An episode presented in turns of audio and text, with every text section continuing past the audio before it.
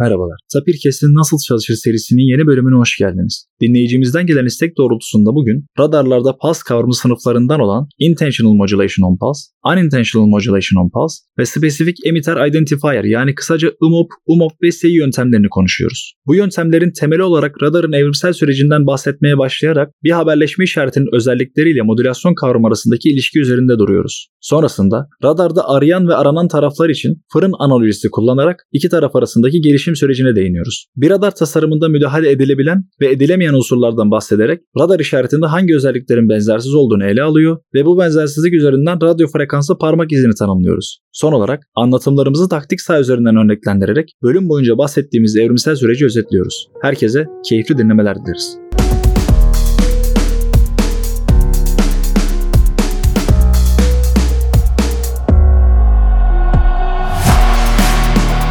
Serhan Hocam hoş geldiniz. Hoş bulduk Bahadır. Dinleyicilerimizden gelen istekler doğrultusunda podcastlerimize devam ediyoruz. Radarlarda Pulse kullanımı serisine başlıyoruz. Bunun ilk bölümü olarak da bir dinleyicimizden aldığımız IMOP, UMOP ve SEI isimlerini taşıyan biraz önce isimlendirdiğimiz radarlarda Pulse kullanımlarının örnekleriyle başlayacağız bugün. Radarın nasıl çalıştığıyla alakalı bölümümüz olmuş. Jammer serimiz de olmuştu. Ancak bu özel sınıf için özellikle Pulse'tan bahsediyor olmamız gerektiğini düşünüyorum hocam. Pulse, Pulse Compression, Pulse Modulation bunların biraz özelinde durmamız gerekiyor hocam. Biraz önce saydığım maddelerle alakalı neyi bilmek gerekiyor bunun için? Öncelikle beni platforma davet ettiğin için teşekkür ederim Bahadır. Konu radar olunca zaten daha önce de Tapircast altında konuştuğumuz üzere dinleyicilerimiz de takip ederlerse görecekler. En temelde bir arama nesnesinden, arama cihazından bahsediyoruz. Yani radar ya da radar operatörü, radar cihazını kullanan kişiler bir hedefi arıyorlar. Bir akıllarında bir hedef var, bir örüntü var ya da bir nesne var. Bunu arıyorlar. Dolayısıyla onlar arayan taraftalar. Aranan tarafta yani radar operatörünün aradığı olabilir, olmayabilir ama aktif olarak işte buna düşman diyoruz ama hangi tarafta olduğumuza bağlı olarak değişeceği için bu sözcükten kaçınmaya çalışıyorum. Aranan tarafta aranmak istemiyor ise eğer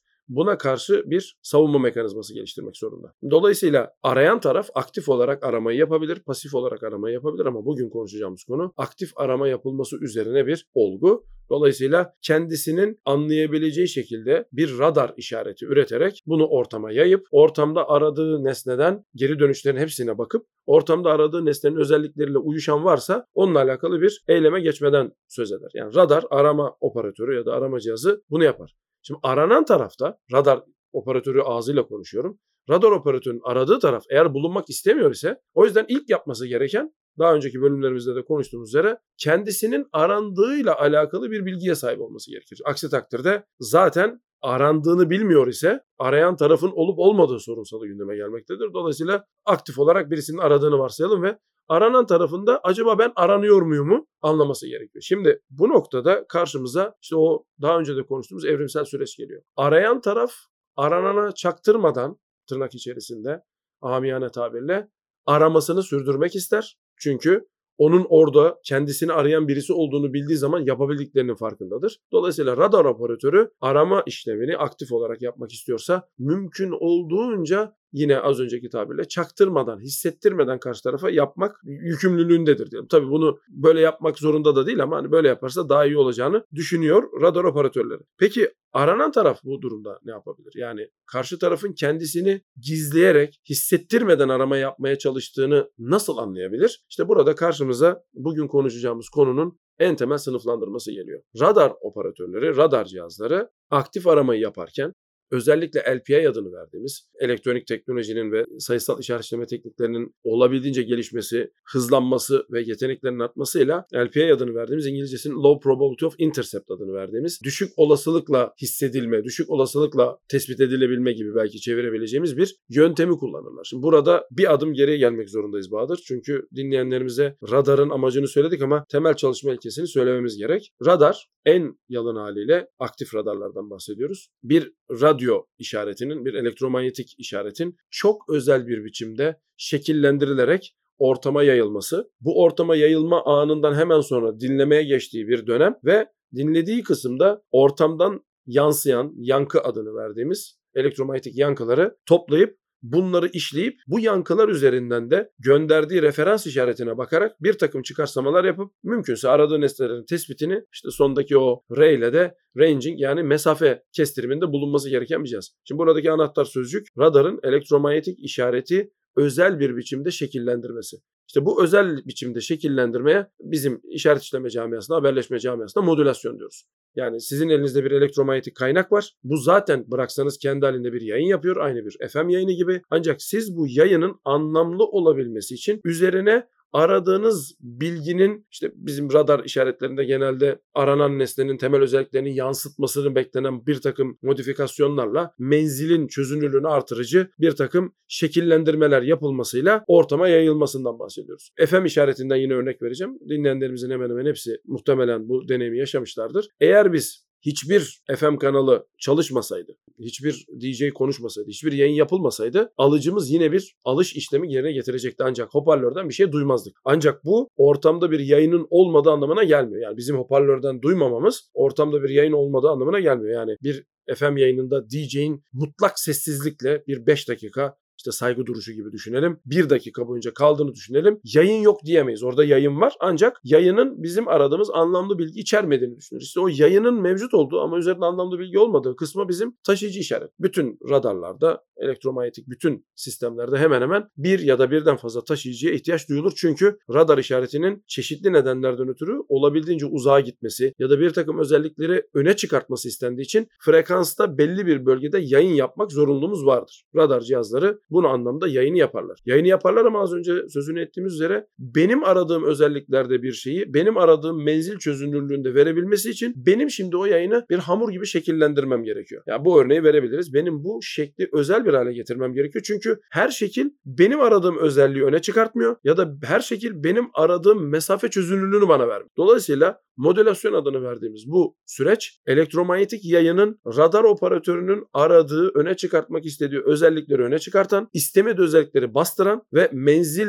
bağlamında istediği çözünürlüğü veren bir süzgeçten ibarettir. Zaten bu sözün ettiğimiz operasyonun adı süzgeç. Dolayısıyla modülasyon adını verdiğimiz şey bir dalga şekli oluşturma ve bizim istediğimiz özellikleri öne çıkartması ya da bastırması da bir süzgeçleme işlemi. Dolayısıyla radar operatörü en temelde bir dalga şekli belirleme ve bu dalga şekli belirlemenin özel bir süzgeçten geçmiş halini ortama vermek durumunda. Bu bağlamda geri dönenler yani elektromanyetik yankılar radar operatörünün son işlemden sonra ya da art işlemesinden sonra bir takım özellikleri ortaya çıkartacak biçimde olmalıdır. Dolayısıyla radar operatörünün en temelde yaptığı iş bu olduğu için aranan tarafta şimdi radar operatörünün hangi özellikleri aradığını hatta bugün konuşacağımız üzere radar operatörünün bu özellikleri öne çıkartmak için hangi cihazları kullanarak bunu ortama verdiğini bilmek ister. Zaten bugün konuşacağımız tasnifte de sözü sana bırakmadan önce kestirmeden söyleyeceğim şudur. Radar operatörünün bu çok özel hamur şekline getirdiği, özel bir biçime getirdiği pizzanın hangi fırından çıktığını ya da o pizzanın şekline bakarak acaba bana mı hitap ediyor, beni mi arıyor dediği bir operasyondan bahsediyoruz. İşte bu modülasyon adını verdiğimiz bu temel hamuru şekillendirme ve belli bir fırına verme işleminde modülasyon adını verdiğimiz şeyin aranan ve arayan taraf bakış açılarıyla nasıl yapıldığına dair karşımıza iki tane tasnif çıkıyor. Bunu bile isteye yani istemlice yapan taraf zaten bunu radar operatörü yapıyor. O şekli özellikle veriyor. Ancak fırın örneğinde olduğu gibi ben bunu verdiğim fırının şekliyle işte odun ateşiyle pişmesi ya da kubbe fırında ya da elektrikli fırında pişmesiyle ortaya çıkan son ürünün şekline bakarak da bunun hangi fırından çıktığına dair benim bile değiştiremeyeceğim özellikleri olduğu bir ayak izi bırakması, bir imza bırakması söz konusu. İşte bugün konuşacağımız konu Bahadır. Bunu bile isteye yapan kişilerin isteyerek yaptığı şekillendirmelerle kullandıkları teçhizatlar ve o teçhizatların temel özellikleri hatta o teçhizatlardaki bazı aksaklıklar nedeniyle son üründe ortaya çıkan o defo ya da değişiklik arz eden şeylerin aranan taraf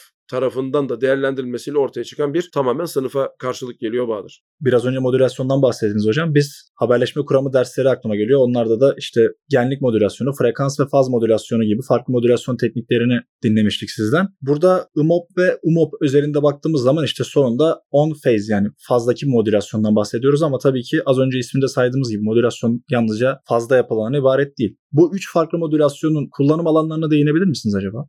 Şimdi Bahadır konunun en özünde intentional yani istemlice yapılan ve istemsizce yapılan diye ayırmıştık. İstemlice yapılan radar operatörünün bile isteye az önceki analoji kapsamında hamuru özel bir şekle getirmesi. Unintentional yani istemsizce yaptığı ise kullandığı fırın yüzünden ya da işte kürek yüzünden ya da ısı kaynağı yüzünden son üründe ortaya çıkan onun da kontrol edemediği ancak kullandığı ürün nedeniyle ortaya çıkan genelde bir takım defolar ya da ayak izleri ya da imzalar bir takım tasvir edici öz nitelikler ve özellikler bütününden söz ediyoruz. Şimdi bunu böyle söyleyince senin soruna geri gelirsek bir işareti bizim işte haberleşme kuramında da çok konuştuğumuz üzere bir işareti bizim en temel karakterize etmek işte orada ayak izi dediğimiz imza dediğimiz şeyden bahsedince işaretin imzasından söz ediyor olmamız lazım. İşaretin bizim bildiğimiz anlamda 3 tane temel imzası var aslına bakılırsa. Senin de söylediğin üzere. İşaretin genliğinden söz ediyoruzdur. Bu önemli bir imzadır. İşaretin frekansından söz ediyoruzdur ya da işaretin fazından söz ediyoruz. Bunların yalnız çok temel iki tane ayrımı var. İşaretin genliğinden söz ettiğimizde ve işaretin frekans ve fazından söz ettiğimizde bu ikisine tek bir sözcük vermek istersek açısından söz ettiğimizde Türkçe'ye öyle çevriliyor. Angle modulation. İki farklı durumdan söz ediyoruz. Aklımıza hepimizin ortaokuldan da herhalde bildiği o trigonometrik fonksiyonu örnek vererek söyleyebilirim diye düşünüyorum. Elimizde bir tane harmonik var. Kosinüs fonksiyonu gibi düşünelim. Kosinüs fonksiyonun genliği var ve kosinüs fonksiyonu bir de parantezin içerisinde yazdığımız o tuhaf simgeler var. Dolayısıyla olaya böyle baktığımızda bir tanesi fonksiyonun önünde genlik adını verdiğimiz parantezin dışında olan kısmı çarpan olarak duran kısım. Bir de parantezin içerisine koyduğumuz şu an hangi formatta olduğuyla çok ilgilenmediğimiz ama parantezin içerisinde olduğundan emin olduğumuz durum var. Fonksiyonun dışında duran genlik çarpan halinde olan bir ölçekleyici etki olduğundan işaretler ve sistemler kuramından da biliyoruz ki bu doğrusal bir operasyona karşılık geliyor. Neden? Ölçekliyorsunuz, şunu yapıyorsunuz, bunu sıfır veriyorsunuz, sıfır çıkıyor gibi homojenlik bir takım dinleyicilerimizi şu an teknik analizine boğmak istemedim özellikleri var ama nedeni bu. Ona o yüzden lineer kısmı diyoruz. Ama parantez hiç öyle değil. Parantez içerisinde yaptığınız doğrusal beklentili değişimler kosinüs fonksiyonunun o doğrusal olmayan yapısı yüzünden doğrusal olmayan çıktılar üretiyor. Dolayısıyla burada haberleşme kuramında da en temelde konuştuğumuz doğrusal özellikler içeren değişiklikler ve doğrusal özellik içermeyen değişiklikler diye aslında ikiye ayırdığımız bir durum söz konusu ki senin de söylediğin üzere IMOP ve UMOP'ta özellikle faza atıfta bulunmasının en temel nedeni bu. Çünkü orada yapılan parantez içerisinde faz açının bir türü diyelim, açının bir alt sınıfı diyelim. Orada yapılan değişiklikler doğrusal olmayan etkiler ortaya çıkartıyor ve doğrusal olmayan etkileri tasnif etmek, tasvir etmek, tespit etmek çok da kolay değil. O yüzden bu tasnif haberleşme kuramında bu konuda çalışan arkadaşlar tarafından da özellikle faza atıfta bulunarak ya da açıya atıfta bulunarak anlatılır. Şimdi bu konunun teori kısmı. Konunun bir de fiziksel kısmı var. Az önce de sözünü ettiğim üzere yine radar operatörünün fırında bize işte ekmek yapan birisi olduğunu ya da simit yapan birisi olduğunu hayal edelim. Burada ne yaparsa yapsın, nasıl bir şekil tasarvur ederse etsin zihninde bunu fiziksel olarak bir ortama dökmek zorunda. İşte bunu bir hamura önce vermek zorunda. Hamuru da bir fırına koymak zorunda. Bu analojide hamur işaretin kendisi. Fiziksel olarak elektriksel devrelerde üretilen işaret. Fırın ise bu örnekte RF adını verdiğimiz yani radio frequency'yi çıkartırken kullandığı nesneler. İşte bizim gündelik hayatta da kullandığımız telefon örneğinden gidelim. Bizim sesimizin elektriksel işarete döndüğü o mikrofondan çıkışı işaretin kendisi hamur. Ancak bunun baz istasyonuna giden kısmı fırın. Böyle bir analoji yapabiliriz. Bu analojinin bize ne faydası var? Senin söylediğin fazla bunu birleştirmeye çalışacağım. Ben bu şekli vermeye çalıştığımda, özellikle hamuru şekillendirmeye çalıştığımda, özellikle bazı karakteristiklerinin biraz sonra başına gelecekleri bilerek bunu fırına koyacağımı bilerek bazı karakteristiklerini törpüleyerek veriyorum. Her ne kadar son üründe istediğim özellikler benim zihnimde canlansa da ben onları da hesaba katarak bir şekillendirme yapıyorum. Dolayısıyla faz burada devreye giriyor. Çünkü fırın burada non-linear operasyona karşılık geliyor. Neden non-linear? Bir, operasyonun kendisi non-linear yüksek frekansa çıkartıyorsunuz. İki, kullandığınız devre elemanları radar operatörünün ve radar cihazının en temel özelliği olan aktif radar cihazlarının çok yüksek kuvvette yayın yapması gereken şeyler ve elektronik bileşenlerle çok yüksek güç genelde iyi anlaşamazlar. Dolayısıyla orada bir zaten non söz konusu olacak. Ve 3 sizin ortamınızda yani yayıldıktan sonra yankının taşıdığı non Bunların üçünü bir arada değerlendirdiğimiz için o harmoninin içerisine koyduğumuz, parantezin içerisine koyduğumuz şeyin başına gelecek non birlikte kendisinin yaratacağı non bir arada düşünmek zorunda olduğum böyle bir satranç oyunundan bahsediyoruz. Dolayısıyla radar operatörü gördüğün gibi bu satranç oyununda bütün denklemi, bütün hamleleri düşünerek iş yapmak zorunda ama kontrol edemediği istemediği bir kısım var. Ne o? Fırın. Fırın büyük ölçekte kontrol edilebiliyor. Isısını kontrol edebiliyoruz. Şeklini kontrol edebiliyoruz. Ama içerisine attığımız odunları ya da kömürlerin ya da oradaki kombinasyonun ve konfigürasyonun bazı durumlarını kontrol edemiyoruz. İşte ne oluyor? Bazen yanan odun değişik bir şekilde yandığı için aşağı düşüyor. Ya da sizin yerleştirdiğiniz pozisyon optimal olmuyor gibi böyle kontrol edemediğimiz küçük ufak ayrıntılar söz konusu. İşte bu küçük ufak ayrıntılar son üründe yani ortaya çıkan pidede ya da ekmekte satın alan kişi yani arayan aranan kişi bizim analojimizde ekmeğe baktığında Tabii ki bunu hangi fırının önünden aldığını bilmeksizin yani sokakta bir satıcıdan aldığını varsayalım ya da bir bakkaldan aldığını varsayalım. Ekmeğin o yapısına bakarak kabaca acaba bu 3 numaralı fırından mı geliyor? Çünkü sürekli 3 numaradan geldiğini düşündüğüm fırında hep işte şuralar yanık çıkıyor gibi çıkarsamalara yol açıyor. Bu az önce daha girişte sözünü ettiğimiz radar operatörünün istemediği bir şey. Radar operatörü zaten saklanmaya gizlenmeye çalışıyor. Ancak kullandığı cihazlar ve kullandığı teknikler ortaya çıkan bu doğrusal olmayan ayak izlerini, parmak izlerini son üründe ortaya çıkartıyor. Eğer siz yeterince dikkatli bir aranan kişiyseniz sizi arayan kişinin imzasını bu non-lineerliklerin ortaya koymuş olduğu artifactlerden, defolardan ya da ayak izlerinden defo olmak zorunda da değil ama hani dinleyenlerimize böyle ifade edelim kolay anlaşılsın diye. Dikkatli bir gözlemle bunun hangi fırından çıktığına ya da o fırından sürekli yani bunun 3 numaralı fırın olduğunu bilmesine de gerek yok. Önünüze sürekli aynı yeri yanık gelen bir ekmek ya da bir simit geliyorsa kabaca düşün düşündüğünüz şey nedir? Ya bunlar herhalde aynı tornadan çıkıyordur öyle değil mi? Dolayısıyla bunları göz önünde bulundurduğu bir sistemden bahsediyoruz. İşte sözünü ettiğimiz yerde faz bu noktada gündeme geliyor. Çünkü faz genelde radar operatörünün çok da saklamak istemediği frekansın en saklamak istediği özelliği. Çünkü frekansta bir yayın yapmak zorundasınız. Yani bu artık kaçınılmaz. Bu arada bunu da baskılayıcı ve engelleyici yöntemler var ama bugün galiba dinleyicimizden gelen istek özellikle faz üzerine olduğu için bunu söylüyoruz, öne çıkartıyoruz. Frekans bu gizlemek istediğimiz özelliklerden özelliklerden en önemlilerinden biri olmakla birlikte asıl bilgiyi taşıyan, benim karşı tarafı ararken karşı tarafın öz niteliklerini çıkarmasını istediğim en önemli şey genelde fazla saklı olduğu için işte biz bu fazın hangi özelliklerinin özellikle baskılandığını, hangi özelliklerin özellikle değiştirildiğini ve nasıl değiştirildiğini anlamaya çalışırız. İşte bu yüzden de UMOP ve UMOP adı verilen bunu istemli yaptığımız ve istemsiz yaptığımız iki tane durumla karşı karşıya kalıyoruz Bahadır. Biraz önce aslında o parmak izlediğimiz kısımda zaten aslında en başta ismini verdiğimiz Specific Emitter Identifier yani spesifik yayın kaynağı tanımlayıcısı olarak geçiyor. Aynı zamanda literatürde RF biraz önce söylediğiniz gibi radio frequency fingerprinting yani parmak izi gibi bir durumda söz konusu oluyor ama şimdi parmak izi dediğimiz zaman literatürde bunun da karşılığı geçiyor. Yani burada parmak izi tahmin ediyorum benzersizliği vurgulamak adına kullanılmış ama bir işaretin hangi özelliğine göre onun bir parmak izi var diyebilirim ve her işaret için bu parmak izi gerçekten benzersiz midir? Ben soruna iki tane güncel aynı zamanda tarihsel bakış açısıyla somut olgu üzerinden yanıt vermek istiyorum Bahadır. Çünkü dinleyenlerimizin teknik derinliğine de cevap vermek adına bu iki örneğin en azından güzel giriş olacağını düşünüyorum. Daha sonra teknik kısımlarına değiniriz. Beraber çalıştığımız bir proje grubunda e, özellikle İstanbul Boğazı'nı öngördüğümüzde çok ayrıntı vermek durumunda kalamıyorum maalesef bazı teknik nedenlerden ötürü ama maksat hasıl olacak diye düşünüyorum. Biliyorsunuz Boğaz'dan geçen gemilerin bir takım işte özelliklerini tanıtması beklenir. İşte bandıra adını verdim işte bayrak taşırlar bunlar. Geçerken uymaları gereken kurallar vardır ve bir takım haberleşme protokolleri olur. Çalıştığımız projede şöyle bir bir ayrıntı gündeme geldi. İstanbul Boğazı'ndan ya da Çanakkale Boğazı'ndan geçerken bizim geçiş kurallarını ve işte ilgili protokolleri uygulayan birimlerimizin telsiz görüşmeleri haliyle gündeme geliyor. Problem şu ilginç bir şekilde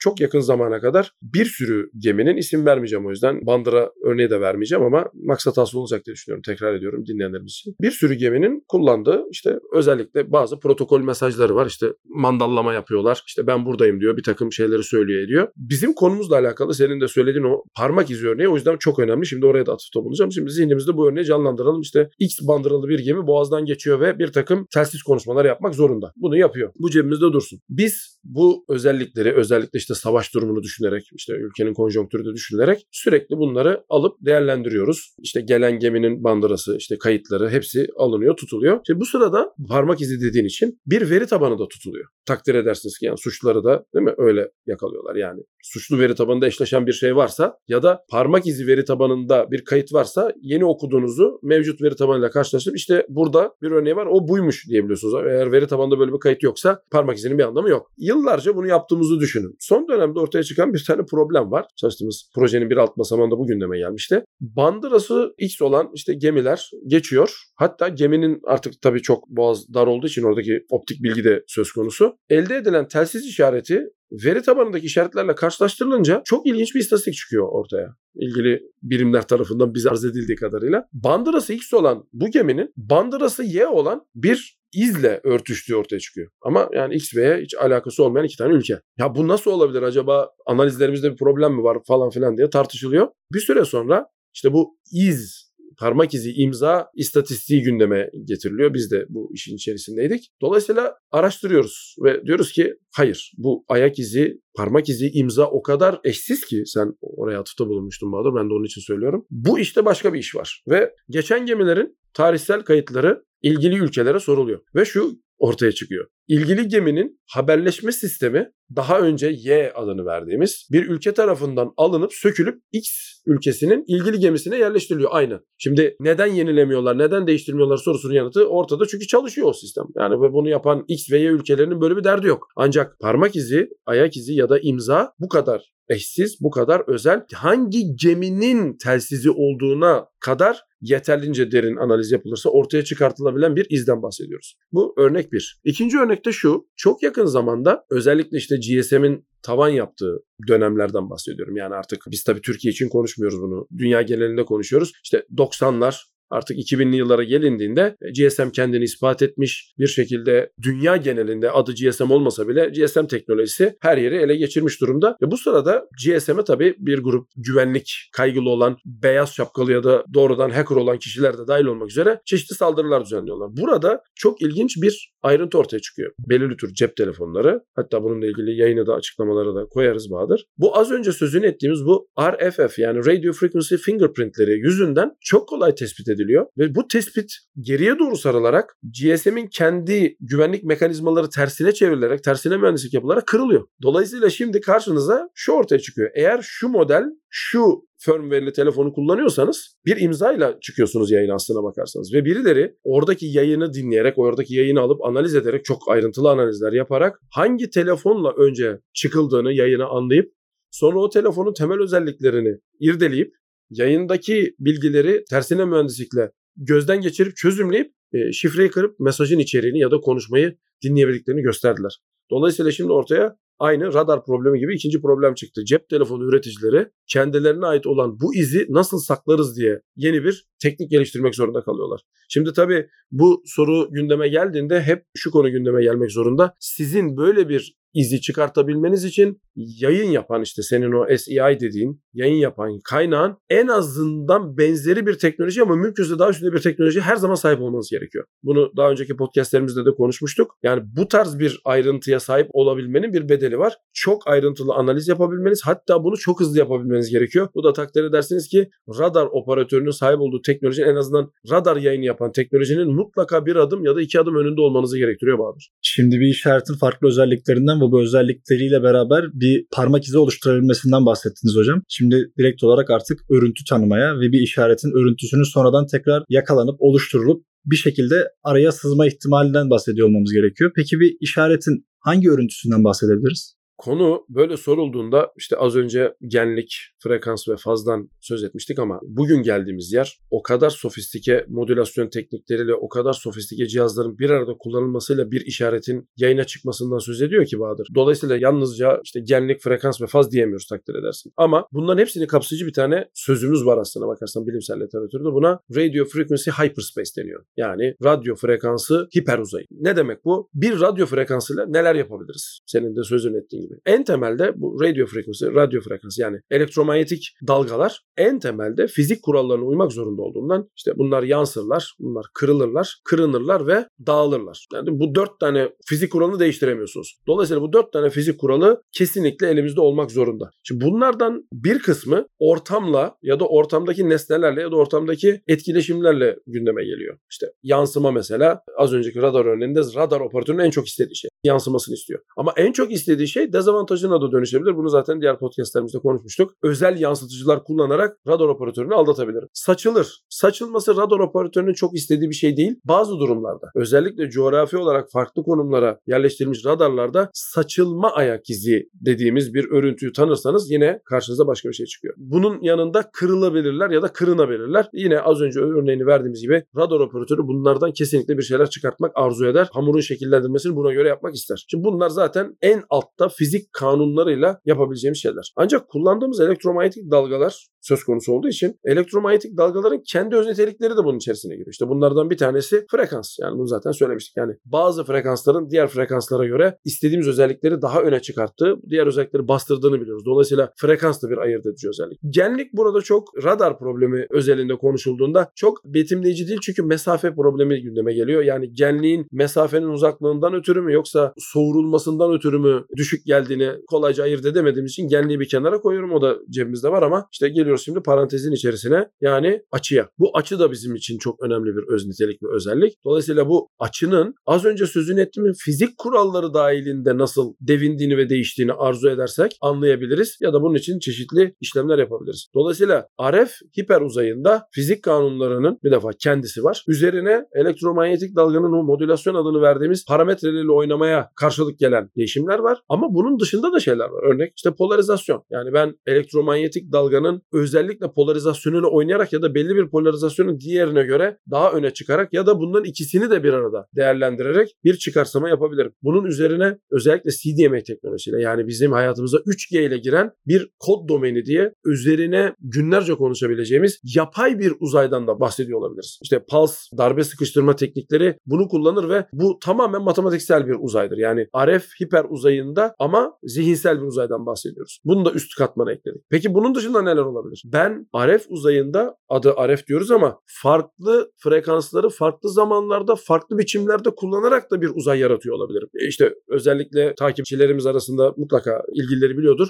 Lincoln 6 buna benzer bir şey yapmıştı. F-16'ların kendi e, haberleşme protokolü gibi düşünebilirsiniz. Çok sık frekans değiştirerek zamanda bir değişiklikler yaparak yeni bir uzay yaratmış oluyoruz. E şimdi bunun ayrıntısına girersek sabaha kadar sayarız çünkü kullandığımız darbenin genişliğiyle oynayarak bir şeyler yapabilirim. Kullandığımız darbenin içerisine az önce sözünü ettiğim kodu sokarak bir şeyler yapabilirim. Darbenin kendi içerisinde bölümlenmesini az önce sözünü ettiğimiz onlar faz uzayında değişikliyor ama merak edenler bakabilirler. Fazla değişiklik de olabilir, frekansta değişiklik olabilir. Bunları yapabilirim. Hatta aynı darbe içerisinde farklı frekansları arka arkaya koyabilirim. Hatta işte Bell laboratuvarlarında 1960'da ortaya atıldığını bildiğimiz o fikir chirp signal adını verdiğimiz zamanda frekansı sürekli değiştirerek pulse'ın içerisine, darbenin içerisine gömebilirim. Dolayısıyla tek bir sözcükle yanıt vermek isteseydik buna RF radyo frekansı hiper uzay adını verdiğimiz uzaydaki bütün parametrelerle oynayarak bu senin sözünü ettiğin özellikleri, öz nitelikleri ya da bunlara karşılık gelen aranan tarafta eğer dikkatli bir analiz yaparsa bu öz niteliklere atıfta bulunan bunları ortaya çıkartan izler bulabiliriz diye düşünüyorum Bahadır. Hocam biraz önce aranan tarafın e, radar operatörü tarafından bulunmamak adına daha gelişmiş teknolojiler ya da teknikler kullanması gerektiğinden bahsettiniz. Yine verdiğiniz fırın ve ekmek örneği üzerinden gitmek istiyorum. En başta fırıncının belli bir sistematiği vardır diyelim. Bu sistematiğe göre ekmeğini sürekli atmaktadır ama